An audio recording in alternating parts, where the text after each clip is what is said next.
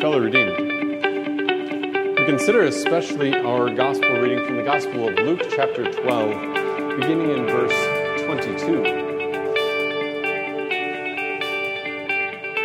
And perhaps as we get into this gospel reading, one of the things that, that might be helpful for starting to unravel it, unpack it, and apply it to our lives is the concept of how we think about time.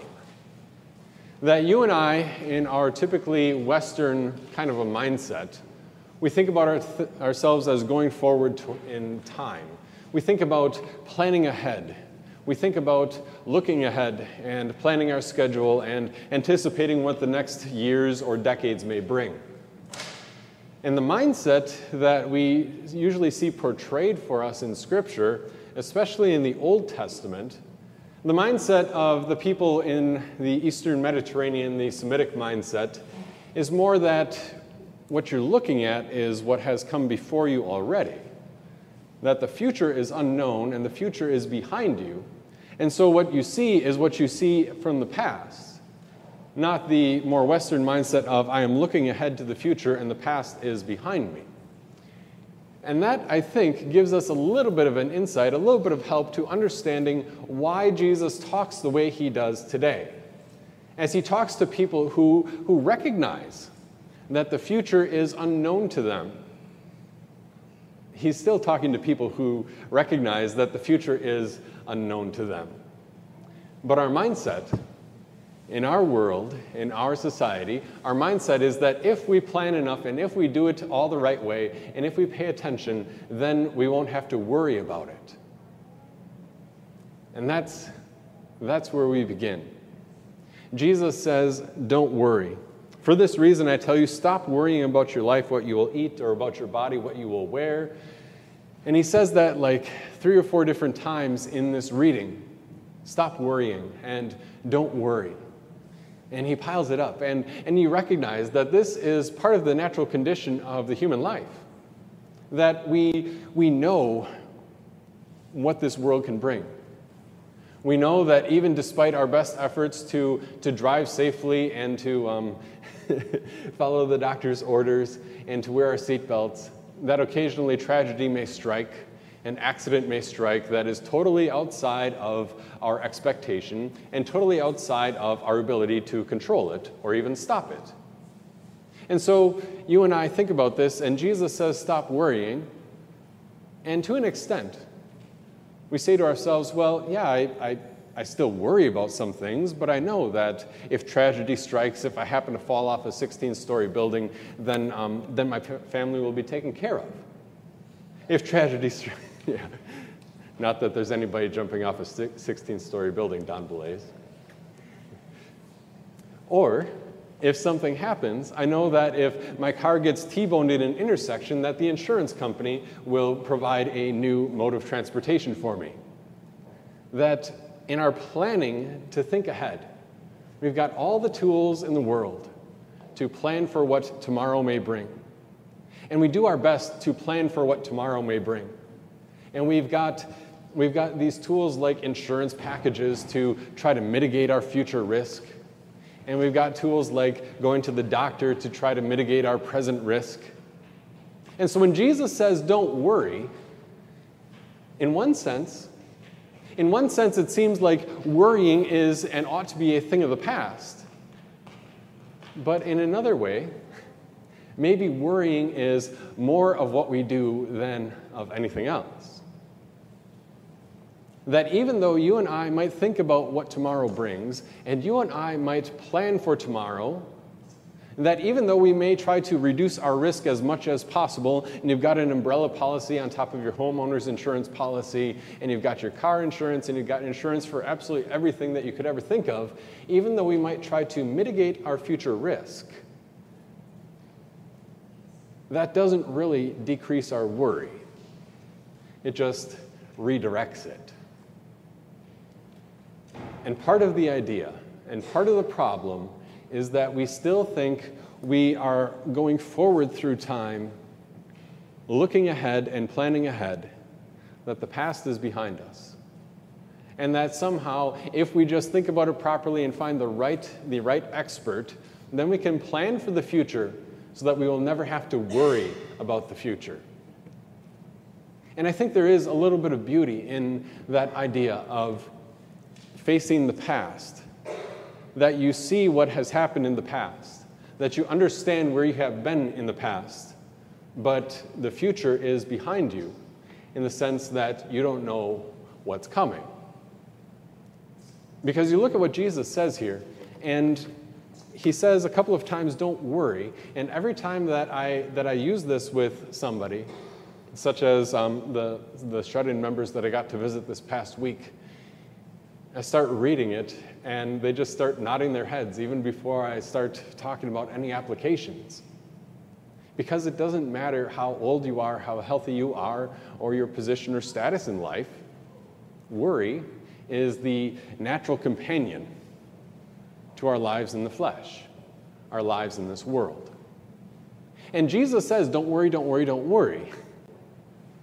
And we spend so much effort trying to find a way to make sure that we've got all of our bases covered, or at least enough of them, so we won't have to worry. But he gets down to the bottom line when he says, Do not be afraid, little flock. Don't worry, don't worry, don't worry. And he flips the script. Don't be afraid. Because the problem, the problem isn't the worry. Now, is it? The problem is this idea that we ought to be in control and that I ought to have my life go the way that I want and I ought to have the ability to, to reduce my risk. And I, I ought to be able to make it so I can be certain that I have nothing to worry about. And we don't like not being in control. And behind that, that door of worry, you open it, and it's a fear. It's the same fear that your insurance agent would use when he tries to sell you another insurance package. And thank God for that. But it's the same fear that Jesus addresses directly. That we worry about the things that we care about, we worry about the people that we care about, and we worry about the unexpected that will turn our lives upside down. And Jesus cuts through that and he says, you know what? The problem isn't so much the worry but the worry is a door to a greater problem a lack of trust, a fear, an understanding, and a thought that I want to know and I want to control what the future has to offer. And I'm afraid that there's going to be some sort of surprise that will, that will disrupt my plans. That I'm afraid that, my, that tomorrow isn't going to be there the exact way that I had hoped. And that even though we pray, give us this day our daily bread, at the end of the day, I want to see some, some numbers. I want to see some assurance, some reason why I can be sure that tomorrow is going to be provided for. Do not be afraid, little flock, he says. And in between, in between, as he talked about worry and worry and worry and our future or our future, a future that is unknown, even though we try to plan for all of it. In between, Jesus says some of the most strange things and perhaps even preposterous to our ears things.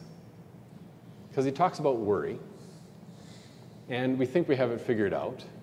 And we think that we have have spent enough of our lives reducing our risk so that we don't have to worry. And then Jesus goes on, verse 29 and following. Do not constantly chase after what you will eat or what you will drink. Do not be worried about it. To be sure, the nations of the world chase after all these things, but your Father knows that you need them. In verse 33, Sell your possessions and give to the needy. Provide money bags for yourselves that do not become old, a treasure in the heavens that will not fail, where no thief comes near and no moth destroys. And all in the context of don't worry and don't be afraid because your heavenly Father has given you a greater treasure than you could ever ask or imagine. But when he says, you know, sell your possessions and provide for the poor, and provide um, money bags that will not wear out. That runs headfirst into our attempts to reduce our worry. Well, Jesus, haven't you seen the, uh, the stock exchange? And that's where a lot of my retirement is kind of parked right now. Um, I, I understand what you mean, and I understand what you say about providing for those who are in need. But I have to make sure that I provide for myself first. Sell your possessions and give to the needy. But Jesus, don't you know that those people made all sorts of life choices and decisions that kind of got them to where they're at? And even though I might sympathize with them, and even though they might be a victim of circumstance, at the same time, I can't fix all of it. At the same time, I can only do so much. And that's the attitude that goes hand in hand with thinking that we control the future, that we've done enough to reduce our risk, that the wealth that the Lord has provided is our own to manage and to manage well, that that is exactly how God will provide for me because that's what I can see, that's what I can count, and that's what I can trust. And isn't that the bottom line? That what we worry about gives us a door to what we are most afraid of losing. But what we worry about, we are most afraid of losing, ends up being the certainty that I am in control and that I can provide for what I need and that I have nothing to worry about because I've done all that it takes and I've done all the work of making sure that, that my efforts have been directed in a good way and my time has been spent properly. And I think that mindset of going forward through time, and you sit down with your investment advisor and he says, Well, how long do you plan on living? And based on an annual 4 to 6% rate of return, this is how much you need to maintain your standard of living. Versus the more Jewish, Semitic mindset that the past is what we can see, that the future is unknown. And yes, our Lord still gives us the responsibility to manage and steward the gifts that He has given to us. But we do that with recognition that He will take care of the future, which, despite our best efforts, will always remain unknown to us. Because it's very simple. And I think one of the reasons why, when I start reading this, and it happened, it's happened in every single church that I've served, I start reading through this section, and, um, and this person sitting across the table or sitting in their chair um, just kind of starts nodding and tearing up a little bit. Like Jesus says, Don't worry, don't worry, don't worry. And it's easy enough to admit that despite our best efforts, we still have worry. I mean, raise your hand if you have no worries. But there is a role for proper Christian concern, which is of a different sort. Worry. Worry says, I need to make sure that I can control my future. Looking that way. Proper Christian concern says, Here are the things that our Lord has given to me for me to manage, and now I'm living as though I'm going backward through time, that I can't see what's in the future, but I am living according to this Word of God. And this God who has provided everything for me will continue to provide everything for me exactly as He needs and exactly according to His time frame. Because that's where Jesus ends up. Do not be afraid, little flock, because your Father is pleased to give you the kingdom. Of all the things that you and I might worry about, there's this absolute certainty that Jesus has won everything for you. There's this absolute certainty that heaven itself is a gift to you and for you. And there's this absolute certainty that Jesus was so focused on restoring this relationship that he also wants that same sort of focus to reconfigure our relationship with the responsibilities we have in this world.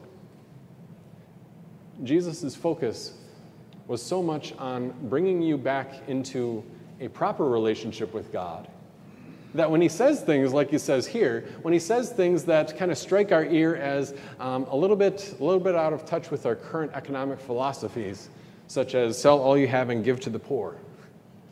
When he says these things, he says them with the full knowledge and with the full blessing of having given you his everything. Because that's what he did. That God, who loved you so much, he gave his one and only Son so that you would enjoy forever with him. A forever that started at your baptism, where the Holy Spirit came to dwell within you personally and individually. A forever that Jesus wants to continue to um, bring this attitude into your life that you, like Abraham, are a stranger here. That you and I together, we live according to what our Lord has said in His Word, and we leave the results up to our God. That God had said to Abraham, Go to this faraway land, and Abraham went. He was living according to the Word of God and leaving the results up to the Lord. That's the same thing that we have for you and me today that we carry out ministry together, that we gather around the Word of God together, that we sit down and study this Word together, because we know that God will bless it. We make decisions, yes, uh, on a ministry basis for the purpose of saying, well, what's the best thing, the best use that we can make with our time and our talent and our ability now? But once we've made those decisions, we go ahead, or go ahead, if you will and we live according to what God has outlined for us in His Word, and we leave the results up to Him. And that our question, our question isn't to say, well, how is God going to bless this right now? Our question more so is to ask, how can we be faithful with the Word of God now? Because nothing good is going to happen if we aren't. Our question isn't so much the question of the world of how do we assure that this, that this congregation will be here in 20, 30, 40 years. That's a question for 20 or 30 or 40 years from now. The question today is how can we use the Word of God so that Jesus will continue to build a congregation at this place? Because that mindset of the world, that mindset of your insurance advisor who wants you to plot out how long you plan on living, is a mindset that would easily get wrapped into God's church and have us saying, well, what's the payback for our investment of time and effort and energy? Rather than saying, what has our God told us to do? And how can we be more faithful with it?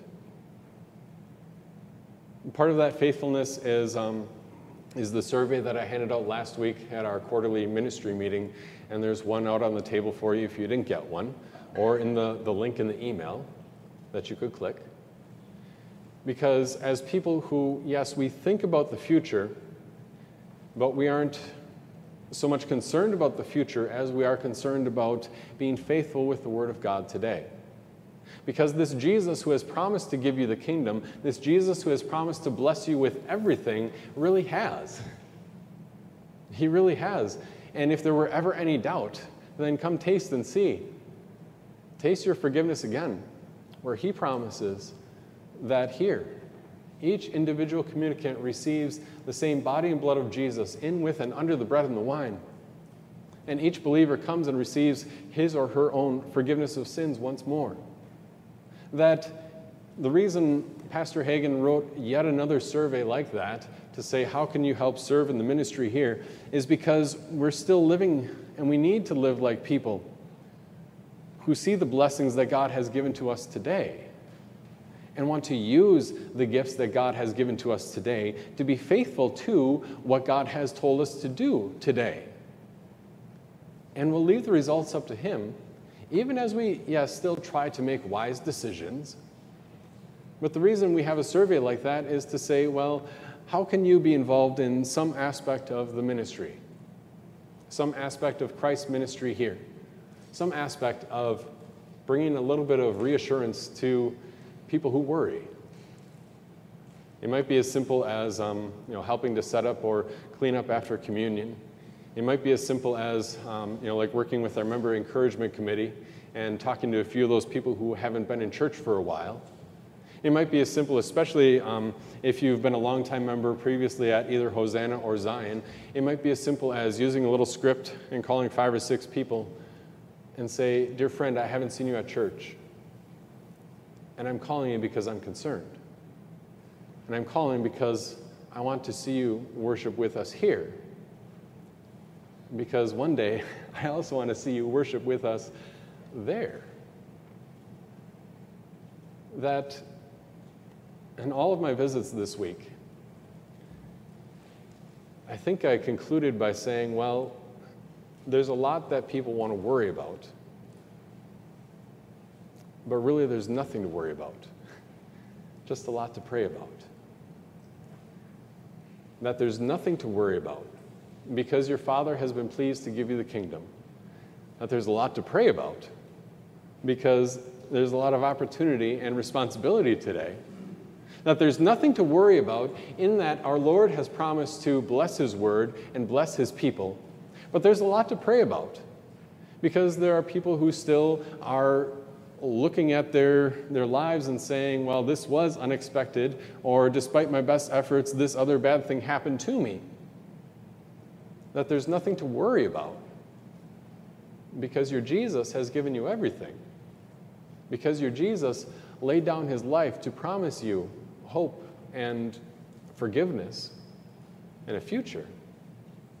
But there's everything to pray about because this Jesus has, has brought us here together as a congregation. This Jesus has placed us here together as a congregation. And he said, Dear friend, do you see the opportunities before you? Dear friend, do you see how you might use the, what God has given to you, your time or, or your abilities or a little bit of, of your work so that we can think about, not worry about the future, but at least think about how can we share the Word of God with one more? How can we plan our ministry together so that 2023 is a ministry that we all have worked on together and discussed?